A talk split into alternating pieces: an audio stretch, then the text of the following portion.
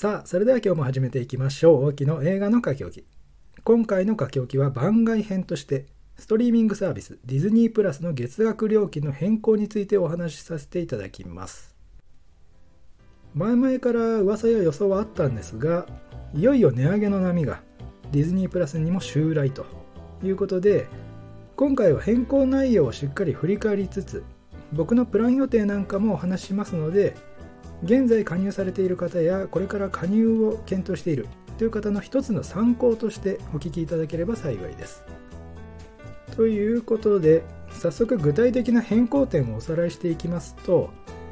11月末まではプランが1つなんですけど12月6日よりプランが2つに分けられますドコモ j コム経由の加入者は12月1日より変更が適用されまして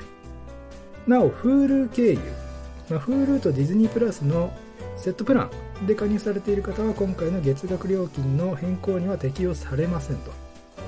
すでにだいぶややこしいですが罠がいくつかセットされていますのでとりあえずまずはホームページなどでご確認いただいた方がいいかなと思います。まずは2つのプランなんですがスタンダードとプレミアムの2つになりますね。大きな違いとして、まあ、大事な価格ですね。これがスタンダードが据え置きの990円。プレミアムが1320円と。差額が330円ですね。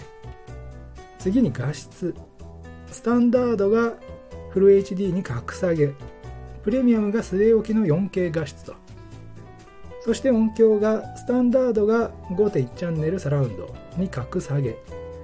プレミアムがドルビーアトモスで据え置き。次に同時視聴台数がスタンダードが2台プレミアムが4台になります。ダウンロードデバイス登録台数に関しては両方とも影響なしの10台までとのことです。えーとざっくり申し上げますと今までの機能をそのまま維持したい場合はプレミアムプランになりますので実質330円の値上げという形になると。この値段差は人によって捉え方が違うと思いますので値段そのものはひとまず置いといてこの改定の最大の罠としてですね自分で契約を変更しないとプレミアムプランへ自動的に移行することなんですよね。これは非常に悪どいですよ。しかもね案内のメールが送られてきたのが9月末でプランの変更予約ができるようになるのが11月1日からっていうね。ディズニーさんさすがっすねと。もう称賛の言葉を送りたいですね。絶対忘れさせたままプレミアムプランに移行させようとしてますねこれは。今回のこの配信は今加入されている方に思い出してもらうためでもあります。本日から変更予約が可能ですので必ず確認の上必要であればスタンダードへの変更を予約してください。もうね被害者を1人でも少なくしたいんですよ。330円とは言ってもね莫大な数の加入者が忘れたまま値上げされてしまったら凄まじい金額になりますからね。ディズニーに少しでも痛い目を見させたい。この一心で本日はお送りさせていただいております。恐ろしいぐらいお金持ってますからね。金持ち企業が一般人から吸い上げてさらに金持ち企業になっていくっていう構図をみんなで力を合わせて少しでも食い止めていきましょう。まあ、嫌なら大会しろやって話ですけど、まあ、その辺はね、お察しください。ということで、結局どっちがいいんだいというところですけども、僕はスタンダードに変更しようと思います。正直値上げについていくだけの価値がこのサービスにあるかというと、ちょっと疑問符がつくんじゃないかなと。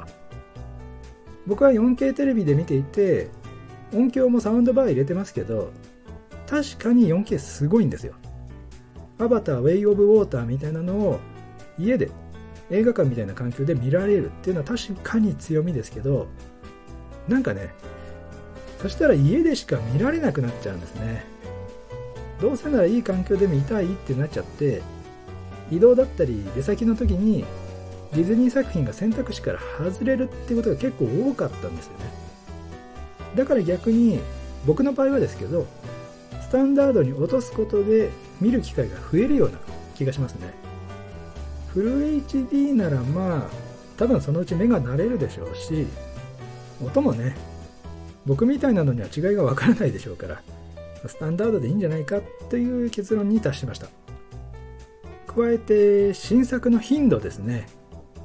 近年コロナ禍からの反発のように新作ラッシュが行われ一つ一つの作品のクオリティの低下っていうのが強く指摘されてまして新作の公開頻度を落としていく意向がディズニーから発表されました。劇場公開から早くて2ヶ月。遅くも3ヶ月で配信が開始されることがディズニープラスでは一般的ですけどその公開頻度が落ちるなら恩恵も落ちるなと。クオリティが上がって面白い映画になるならそれこそ映画館に見に行けばいいですしそうなれば月額高い方を払う意味も低くなるように思うんですよね。さらにストリーミングでしか見られないドラマシリーズも頻度を落とすようですし見るもの増えないのに高い方を選ぶっていうのもちょっとねっていうのが僕の考え方ですね。何が何でも 4K で見たいならプレミアム。そうじゃなかったらスタンダード。これでいいんじゃないですかね。ということで番外編としてお送りしました今回ですがとにかく本日から変更予約が可能ですので11月1日。とにかく1回確認をしていただきたいなと思います。サブスクもね積み重なると結構大きいですから少しでもお得に納得した上で映画ドラマライフを楽しんでいきましょう。では以上オキでした。ここまでお聴きいただいた方ありがとうございました。また次回お会いしましょう。